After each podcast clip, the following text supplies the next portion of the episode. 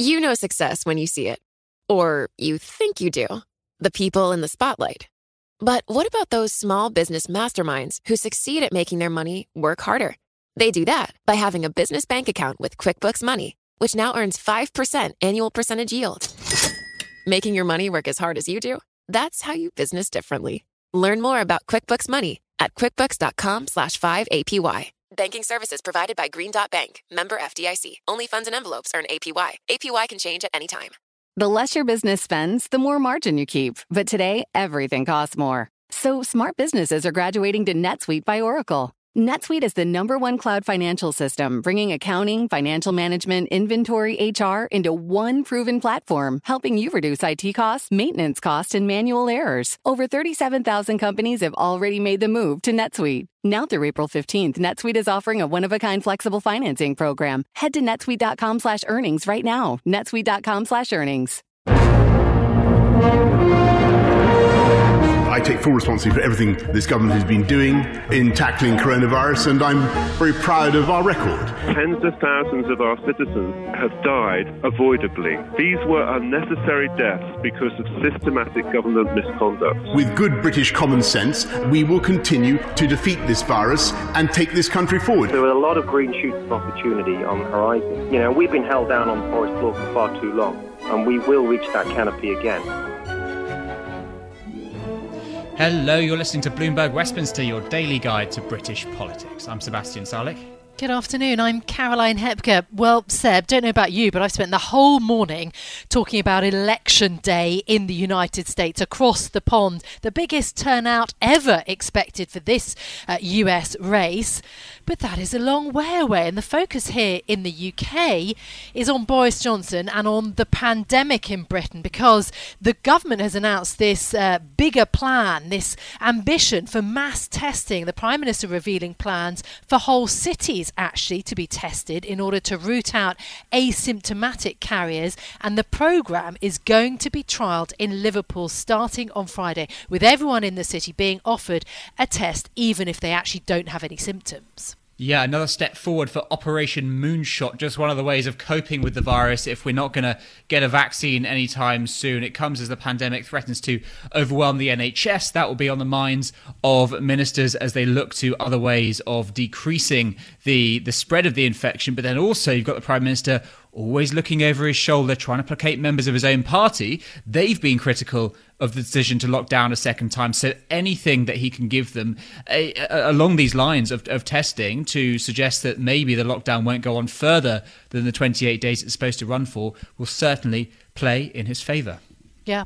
Well, this morning we're joined by Afzal Khan, who is the Labour MP for Manchester Gorton and also the shadow deputy leader of the House of Commons to discuss all of this. Afzal, only a few weeks ago we had a conversation about the uh, tier three restrictions in your area and what that meant uh, for you uh, and for businesses and, and residents of the area. Are you optimistic actually that this new mass testing strategy is going to work? Well, I do hope uh, it does help us and it takes us forward in the right direction. But if I was to make a judgment in light of the past history of this government, and then the, my difficulty is that as, at every stage, they've always overpromised and underdelivered. Uh, so, in that sense, uh, I have a concern whether or not in this one they'll be any better. And my second problem ultimately is it's about track and trace. Uh, that is the critical backbone till we manage to get the vaccination. And whether or not this time we have now, the government will utilize effectively to iron out some of the difficulties in track and trace, because I think that is where the hope is. Uh, good to have you, Afzal. I want to ask you about the third aspect of track and trace, which is isolate. You can have your track and trace system down to a T, but if people aren't staying home as they're supposed to do when they're told to, then the whole system falls apart. The question then is how do you make sure that people do stay at home when they're asked to by the app or by the traces or whoever else? Yeah. Uh, of course, that's very important. Ultimately, is the cooperation of the public, which is essential. So we really have to then ask ourselves, what has happened here? Why is it in the early stages of the lockdown, the public actually cooperated? And why is that message not cutting through? I, I think one of the difficulties has been is this whole journey, the way the government has been handling, and almost the way the public looks at it is uh, contradiction in what they say and what they do. When many of the key players, those who are the architect of this whole message, themselves flouted this message, I think that sapped the confidence. And then I mm. also feel uh, as the, we move away and the longer this has been, so almost fatigue of the message, uh, and therefore it's not cutting through. So I would say the government really needs to sort of zoom in further and to see how they can refresh this message so that it cuts through and the confidence uh, is built again with the public. Mm. Do you actually support this lockdown, though, the 28 day lockdown? I think so. I think for me, the issue has been like lots of other activities of the government, is too little, too late. You know, for we've been asking for this as the scientists have came through clearly many weeks ago now, saying that this was needed. And what we had from the government was dithering, trying to deal with this tier idea, uh, when we knew there was enough evidence showing that this will not be enough. And so they wasted a lot of time, a lot of uh, energy in trying to negotiate things when knowing that this actually is not going to go anywhere, there more action would be needed. Uh, so they've sort of brought in this lockdown, but in a sense, uh, late, because we know the way this virus progresses, uh, it doesn't go sort of linear, it just really goes very steep. Uh, and, and, the more late you are, the bigger the numbers, and hence the more difficult to really bring it down uh, again. What I don't understand is how this sits with Labour's policy, which was for a two week circuit breaker. The government's idea now is to run this for four weeks. If there's doubt that we can't bring the R number down below one in four weeks, what hope was there ever of having an impact within two? Well, it's all about when you actually hit it hard. If you hit this issue lockdown hard earlier, then the numbers you're dealing with is small. Uh, and because it multiplies, and the fact that they delayed it, the number we now are trying to clamp down is huge. Uh, and I think if you look at some of the death rates, that will give you an indication as well that in the three, four weeks early, the number was so small, and now we're getting into hundreds. And if we're not careful, then it will reach the thousand mark, and that's the difficulty. And this is why this delay has cost lives. Mm. Do you think that your constituents will comply with the restrictions? Will there be high compliance, or is that something that you're worried about? I think I am worried because I think the problem uh, seems to be is uh, the confidence in government's uh, handling, the messaging has been sapped. Uh, of course, it's in everybody's interest, and uh, as a Labour Party, we want everybody to cooperate with this, even with all the difficulties we had with the Tier 3 uh, in negotiating with government, uh, we felt ultimately the important point was there has to be some sort of uh, cooperation, and we kept on saying to the public, and will carry on saying that they must follow the advice of the experts, the people who actually understand this better than most of us, uh, is about cooperating, and that those basic steps that we all need to take. That's the way to control it. Because ultimately, this virus actually needs for people to be not following, uh, for it to spread. And if people, mm. more people follow, the less it's going to spread. But I suppose the issue is with Manchester in particular, you've been under excess restrictions compared to much of the country for months now. The nights are drawing in, it's getting cold, Christmas is around the corner for many. is there not a risk that people in your area are just going to get fed up and they're just going to want to get out there and, and, and see a little bit of normality? Well, I can see that uh, in, in, a way it's natural uh, as humans, you know, that human touch element, being able to get, get on with the life in the normal sense that we knew. But we also got to accept where we are. Uh, and, and, this uh, virus is actually deadly, particularly to such section of the community. And therefore, as a community, you know, we need to show the, mm. the discipline. We need to dig deep, uh, really, for this discipline because it is in everybody's interest. Okay, so that on the pandemic. I also would like to ask you about um, internal Labour Party politics. Did the party make the right decision to suspend the whip from Jeremy Corbyn? Uh, well, clearly, uh, leadership. We have a new leadership, and uh, they've seen the past history. We've seen the report as well, and I think uh, the Keir Starmer has been very clear in, in, the message that he wants to get across uh, that they mean business, uh, and in that sense, what's important is to accept the report of the EHRC and really to turn things around. What is not help- helpful for anyone to undermine in any way uh, or for this message to be projected out that, look, uh, things were somehow okay. Clearly, they were not okay. Uh, and that's why we are where we are. Uh, and as a party, I think we need to show that discipline that we will not tolerate uh, any sort of uh, discrimination against any section. I mean, eh, eh, as a Labour Party, this has been some, one of our core values all along. So, in that sense, I feel eh, it's right for us to accept this report and make sure that those systems that have been put in place, which of course Jeremy Corbyn and his team were also responsible for, they're actually implemented so that there is a confidence in the wider community that Labour Party is fit for purpose. And for that matter, I think all political parties need to be now thinking about this, that there's all sorts of different discrimination that exists in the society, and we mm. have a duty as political parties uh, to yeah. challenge that, whatever form that discrimination is. Uh, so, so, to confirm, then the party was right to suspend Corbyn, and his co- comments, um, the, the, the, the, response has been disproportionate, were were not something you would support. Well, I think uh, first of all to understand is that this is an administrative suspension. Uh, there is a process which things will go through, and Jeremy Corbyn's case will be looked at, I'm sure, very fairly. Uh, so at this stage, I do support the leadership. Success is more than a destination. It's a path you take one step at a time. It's dedication, it's fortitude, and it's the work, passion, and grit inside of us that comes before all recognition. That's what Stifel has been doing for over 130 years, and it's why Stifel is one of the fastest growing wealth management firms in the country.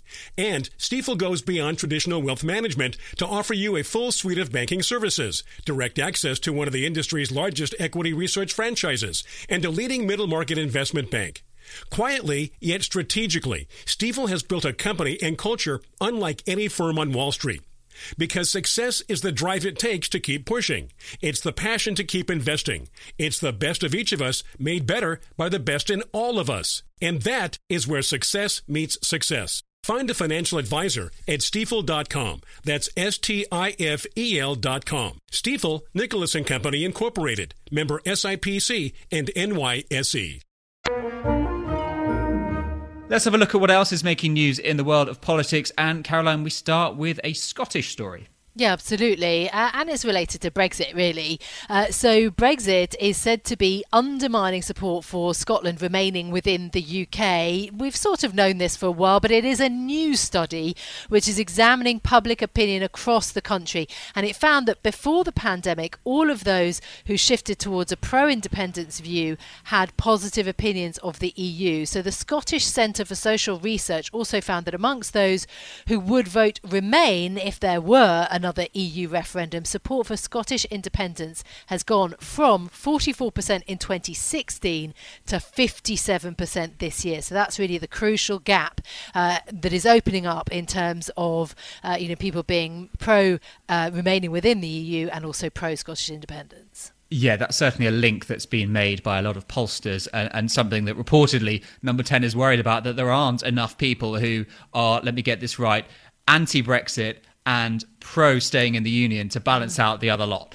Uh, very confusing stuff, thinking on two axes there. Uh, let's talk about the arts. Here's something that is slightly nicer. The Culture Secretary confirming that arts venues can remain open for rehearsals during the lockdown. So Oliver Dowden says that while audiences can't take part, the venues are places of work, and so they are allowed to stay open. But footages of footage of performances taking place inside these venues can also be streamed online when tougher restrictions come into force in England on Thursday. So perhaps some way to get this stuff out and to keep people in the arts in work. I, maybe it says more about me and my taste than anything else, but I, have got to say the people who have been spamming me the hardest throughout this whole pandemic have been independent opera companies trying to reassure me that they're still alive and still trying to do something. But I've been very impressed with how they've been dealing with this whole thing. I've got to say. Yeah, look, trying to find creative ways of keeping creative people in jobs. Uh, it's just a very difficult moment, isn't it? Uh, look, lastly, there's this story about um, Jeremy Corbyn. Where's Jeremy? Uh, the Sun has found newly independent MP Jeremy Corbyn on holiday on the Isle of Wight. The suspended former Labour leader apparently was spotted getting a ferry there despite living in a tier 2 area in London where travel to lower risk areas is discouraged. So, again, this is the Sun reporting, um, but you can bet that uh, everybody in senior government um, be on your uh, marks, really. Um, the, you know, the, the paparazzi are out there if you're not careful. Yeah, and, and, recess, which is typically a time when MPs do slip off, um, mm. it, it, has just happened. Uh, but this time round, it seems strange because there's so much going on. You're going to be want, want to be there for your uh, constituents. Also, a bit of a grey area because leaving t- it, t- tier two uh, is not not allowed, but it is, as you say, discouraged. So there we go. Uh, right, let's talk about the US election, arguably the biggest political event of the year. Uh, today, the latest polls showing the Democratic nominee Joe Biden leading President Trump nationally as well as in some key states. So, what does this mean then for the UK? What does this mean for the special relationship. For more, we're joined by Bloomberg Opinions, Therese Raphael. Therese, good to have you on this topic. Let's talk about the possibility of a Biden win, as the polls are suggesting is rather likely. What would that mean for relations with number 10? Well, I think it would require a reset of some sort from number 10 because we've had four years of a sort of Trump Johnson tandem that's worked quite well for the Tories, largely because of Trump's big support of Brexit and a U.S. UK trade deal, which simply couldn't get over the line. So you know, with Biden, we've got a very different dynamic. First of all, he's got Irish roots, and there is a very strong feeling uh, from the Biden team, but also from um, uh, members of the U.S. Congress, that any Brexit deal that crossed over uh, a line in terms of um, undermining the Good Friday Agreement would be, um, you know, very staunchly opposed from the U.S. and would also have an impact on the prospect of any trade deal. So I think we're going to have to see, um, you know, how how that impacts Johnson's negotiations with Brussels. But you know, one uh, reasonable assumption is that it puts a little more pressure on getting a deal that the U.S. can also sort of uh, you know, agree is not a is not an impediment, um, you know, for for Irish relations. Um, the other thing it will impact is obviously trade. Trump was a big supporter of a trade deal, though I think it's easy to overstate that. There was no way the U.S. was going to do a deal that um, you know that, that didn't advance U.S. interests. But I, I don't think by, for Biden it's going to be a priority. So it's a question whether Johnson really wants to spend political capital pursuing that. Yeah, I mean, I think it's interesting. We've been talking um, today how the kind of consensus in Brussels is very much in favour of a Biden win, isn't it? it? Other than kind of some of the leaders um, in Eastern European countries, largely um, Europe as a whole is kind of hoping for a reset with a democratic uh, win for the for the White House. That that would be more helpful for transatlantic relations. That's sort of quite a contrast mm. with actually where the UK sits, which is sort of fascinating. And then also, you know, realistically, do you think that everybody is actually just waiting for the US election results so that then they can move forward with the Brexit negotiations? Is that even on the minds, do you think, of UK negotiators that, that this big change across the pond is happening? I don't think it's the major factor in Brexit negotiations. I think the the uh, the, the issues that are dividing the two sides and trying to to work those out is probably dominating talks. But you know, it is the um, you know it's, it's the shadow hanging over the world right now mm. in some in some respects. You know what happens in this election. I think the shadow isn't necessarily even a um, even a, a Trump reelection, which has huge implications. But it's what happens if it's unclear and remains unclear for some time. What happens if there's violence? It's those kinds of questions that I think will weigh heavily um, on on national governments. But you know, to the extent that that a Biden administration can be expected to reinforce the sort of you know multilateral institutions that were um, the glue for transatlantic relations since the po- post-war era, I think you know, we will see a lot of um, fingers crossed for that in mm. both the continent and I think you know in the UK as well, because for all of the um, synergies between Trump and Johnson, you still have a probably uh, you know more more I would say, in common with uh, with the Biden administration in terms of advancing climate change, um, intelligence sharing, global peace, all of these things that uh, that uh, you know you would expect mm. to have um, from a Democratic administration. I think I, I think the the uh, Downing Street would be very comfortable with that. Okay, I've got to ask you about the testing story close to home as well. Um, mm. I mean, this sounds amazing. If we can get whole cities tested on a regular basis, it feels like it's the one thing short of a vaccine that can get the country going again. I suppose the crucial question is around timing. How long is it going to be, do we think, until this sort of thing can be rolled out across the country? Well, I mean, it is a very exciting development. We've been hearing about the prospects of mass testing for some time now, and what's kept, uh, you know, what's kept that from being rolled out um, in, a, in any kind of scale is two things. One is the accuracy, and then the ability to produce an, enough tests to make a real difference. And they're they're quite confident that the test is accurate enough uh, to make a huge difference here. There's only 500,000 being rolled out in Liverpool, a city of, of a population of 500,000, and they're talking about testing, you know, a vast number of the population very frequently. So it will be interesting to see whether they're putting out enough tests. It will also be interesting to see what they do with the people that test positive, because they will need to be retested to confirm that. Because you know, there are there's some chance that you will get um, false positives. So if all of that goes well, Boris Johnson is saying that that could be rolled out throughout other parts of the country mm-hmm. before Christmas. And I do think it's a game changer in the sense that it takes the pressure off uh, the underperforming, you know, regular test and trace system that has mm-hmm. just not been able to do enough to stem the rise of infection. Yeah, but but we are still light on the actual details of how this is going to work, and right. and um, you know, as we were mentioning earlier with the Labour MP Afzal Khan, the issue is is in some senses less actually about testing um, than it is about tracing, and then getting people to self isolate. Um, that's the real problem, isn't yeah. it? That there are so many disincentives to, to doing it. Well, the studies have shown that, uh, of course very few people who either have symptoms or are told that they've been in contact with someone who's tested positive actually uh, isolate for the full recommended period. So that is a problem. But there's um, you know, there's an interesting new study out from the National Bureau of Economic Research that suggests that even if you don't have full adherence to the isolation, even if you don't have full accuracy in the testing, it still uh, produces enormous benefits in terms of uh, cost savings and reduced transmission. And I think, you know, that's what we have to keep, bear in mind. This is not going to be perfect. At the same mm. time, we don't know enough about this test. The um, government hasn't released the full details of how, you know, how accurate it is, how it's been, you know, how how tested in, in the community. So I think there's a lot of unanswered questions, and we'll have to see how it um, uh, how it unrolls in Liverpool in the coming sort of weeks, really. Bloomberg Westminster. Listen weekdays at noon on DAB Digital Radio in London. Hi everyone, I'm Paul Anka. And I'm Skip Bronson.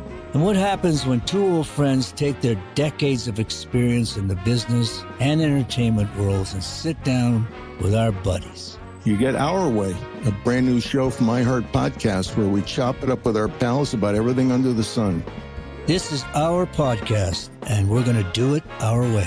Listen to Our Way on the iHeartRadio app, Apple Podcasts, or wherever you get your podcasts.